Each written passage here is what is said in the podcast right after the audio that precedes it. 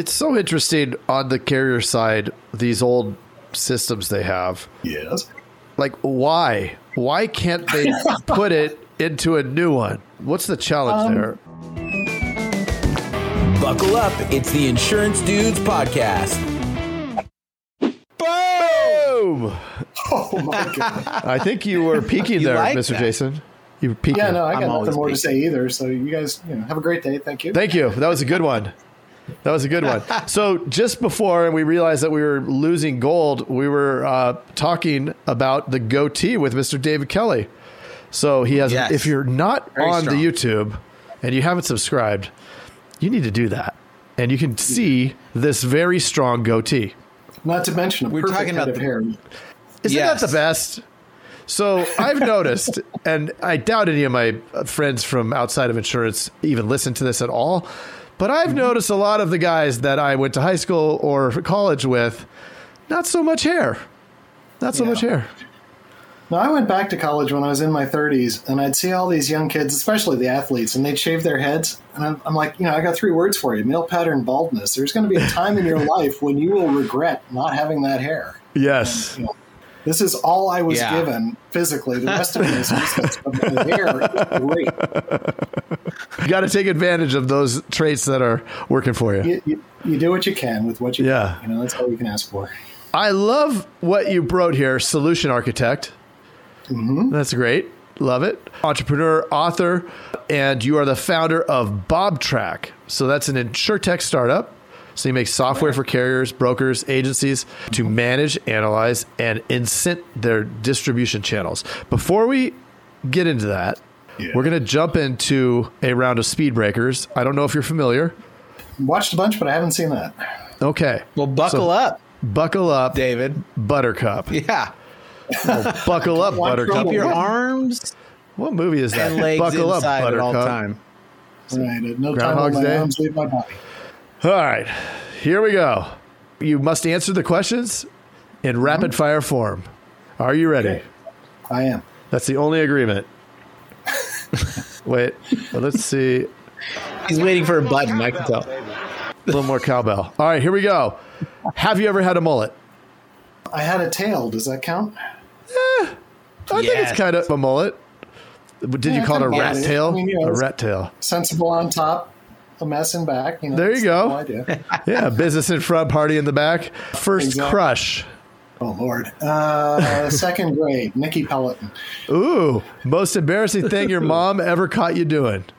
Oh yeah. Well, I think you can imagine what the most embarrassing. See, anybody that says anything else is lying. yeah. No, that's that's just a lie. Yeah, come on. Fastest speed ever driven.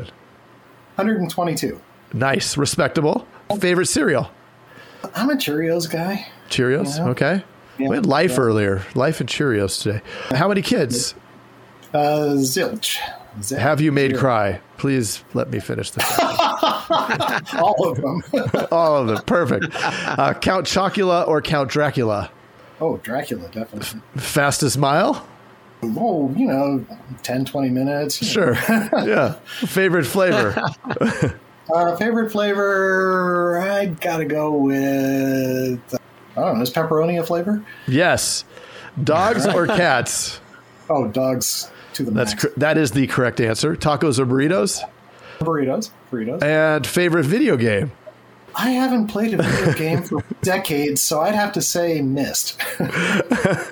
And the everybody's favorite question: Trump or Biden? oh boy.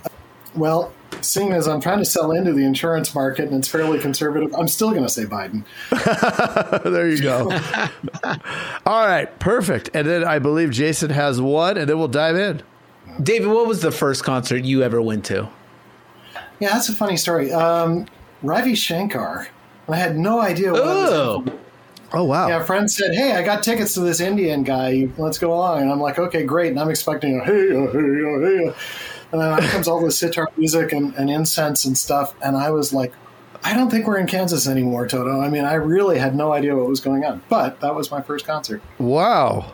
And have you been to any since? Several, yeah. Nice. well, there you go. Perfect. So, talk to us From about sh- Bob. Yeah. yeah.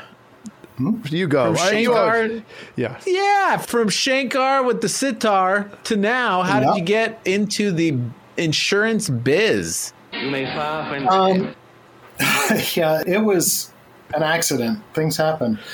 I, for a variety of reasons, found myself working for an incentive compensation management company, which is to say, software for paying commissions and bonuses. Okay. And for some reason, that's where the solution architect thing came from. We built this generic software that's supposed to work for every customer in every industry, and of course, it doesn't. So somebody had to do the magic on every project to figure out what's missing and how do we get this thing to work.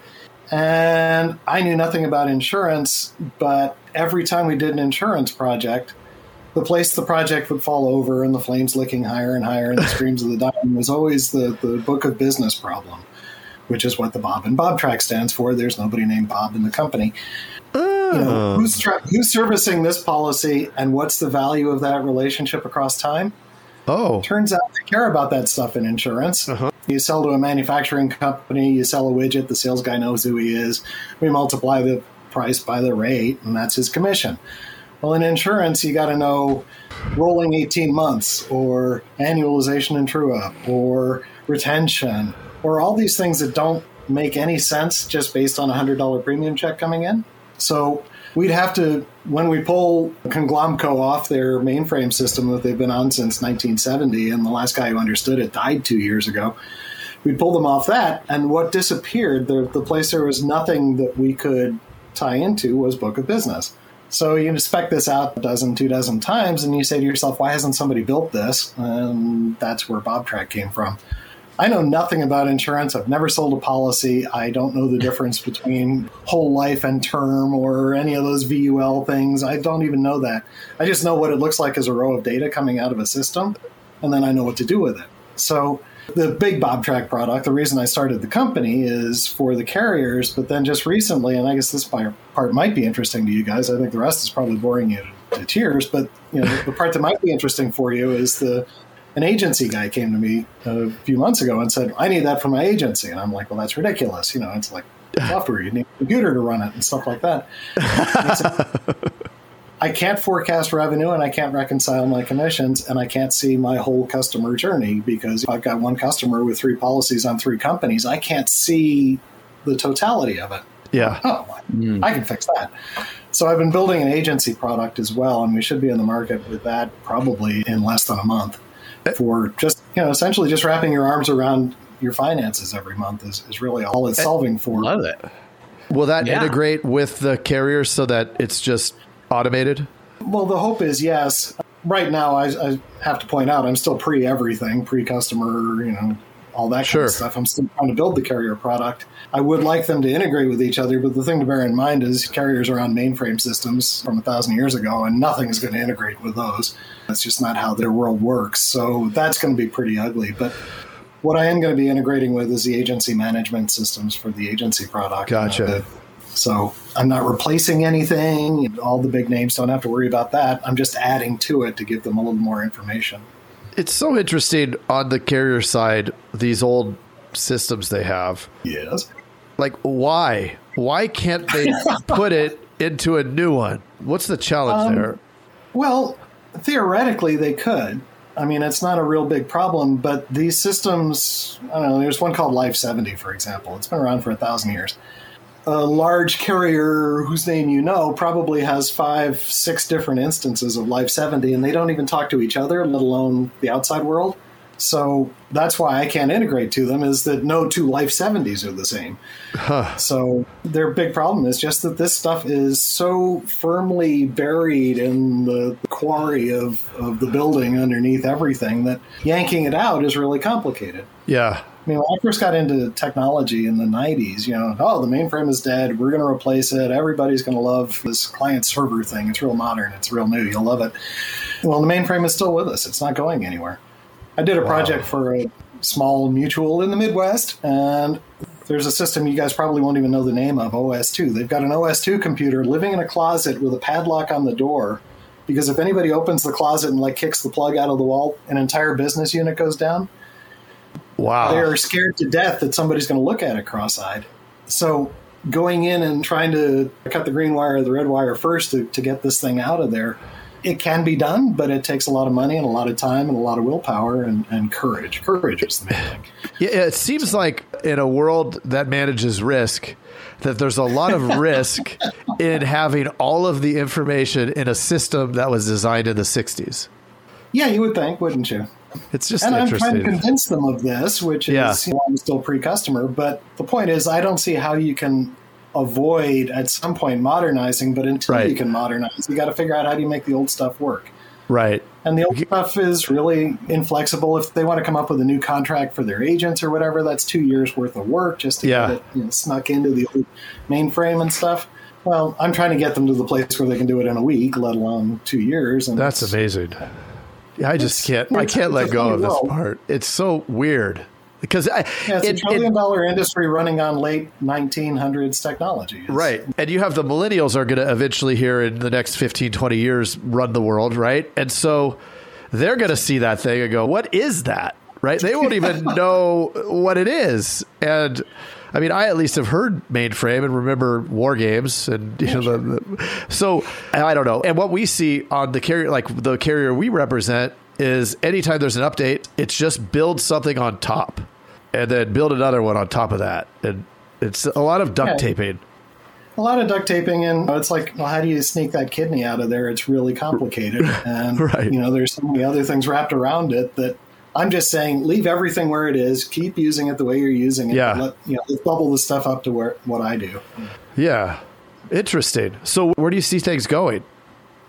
I think it's catching on. I mean, the thing that you know, I spent a lot of time figuring out how do you build this thing, and then I'd go to these trade shows, industry conventions, all that kind of good stuff, and people would say, "You're brilliant. You understand the problem better than anyone in the history of the world, and maybe in four years we'll have a budget for that," which is depressing. So I began looking at it, and I think the real thing that, that's turning the corner is I realized the business value I'm adding is analytics, not back office function. What I'm adding is now you can see an entire agent, not just the stuff he does in this system and the stuff he does in that system and so on. Bring it all together, and now you can see an entire agent's journey or an entire customer's journey, or maybe fraud, or maybe here's somebody we could market to because it turns out our most profitable customers are 53 year old ex railroad guys from the Pacific Northwest. Well, you can go to companies and buy 100 names just like that Yeah. market to them.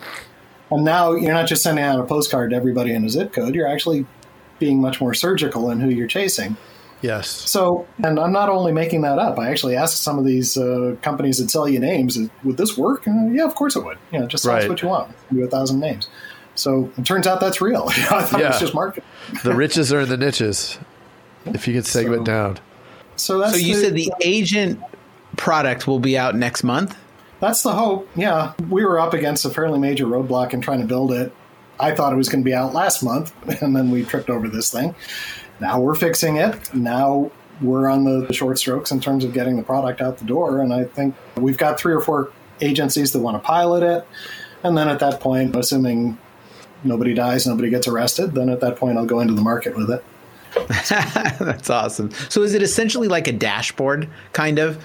So It's it's a dashboard, but a little bit more than that. I mean, like I say, if you can't predict exactly what your commissions are going to be this month because you're selling new policies and your old policies are canceling, and you might not even know they canceled, right? But the best I can do is say, of your book of business, this is the stuff that's expiring this month, renewing this month, more to the point. This is what your commission should be on that amount, and we also know your new business, so we'll throw that into the mix. I would expect a check from this carrier to be oh about that large. And then when the check re- comes in, we can then reconcile it back to policy by policy. I thought you were going to get 100 bucks for this one. You got 90. Why do you suppose that is? Well, now, now let's figure it out. I can't tell you why they shortchanged you, but it happens. and Right. right. the, first, the first agency I was talking to, the guy says, I've probably got $100,000 in unpaid commissions at this point. I just want to find them. I don't expect to ever see them, but I want to know what they So hopefully love I, can give them the tools to do that. Yeah, that's interesting because those reports you pull, it's like, well, who knows? I'll trust it. Yeah. What else can you do? And, you know, Right. And you get the statement from the incentive comp system from the carrier, and they say you got paid X amount on this policy, but you're like, well, why? I thought, Right. first of all, we had a, special program going this month for 12% instead of 10 or whatever, but at least I can find it, the mistakes, and then from there you can figure out in your AMS what what the really the situation really was. But that's the hope anyway. Is it going to integrate with like you, you said some CRMs too as well? I'm more concerned with the agency management systems at this point. There are two big ones that everybody knows the name of, and those are going to be the easy ones to, to integrate with. All the little agency management systems, I understand, are even harder to integrate to than big ones. But that's I'm going to start with just take a report out of that system and upload it into mine, and then we'll figure out how do we plumb it together and use duct tape to tie the systems together. But I, at this point, I just want to see if I can get it to work, let alone integrate Right. and be spiffy. so. Cool. Well, what's the one like from everything you've seen from your agents that have used the system and stuff? What would the number one piece of advice that you would give an agency owner going into this new future with all this data driven Um, stuff? take good notes. Um, uh, one of the agency owners that I've been talking to says we get these emails from the large carriers saying, "Okay, this month, you know, every policy you sell in July will pay you twelve percent instead of 10 And I'm like, "Okay, that's cool." Then they say the checks come in for ten percent, but we haven't got any place where we can say, "But wait a minute."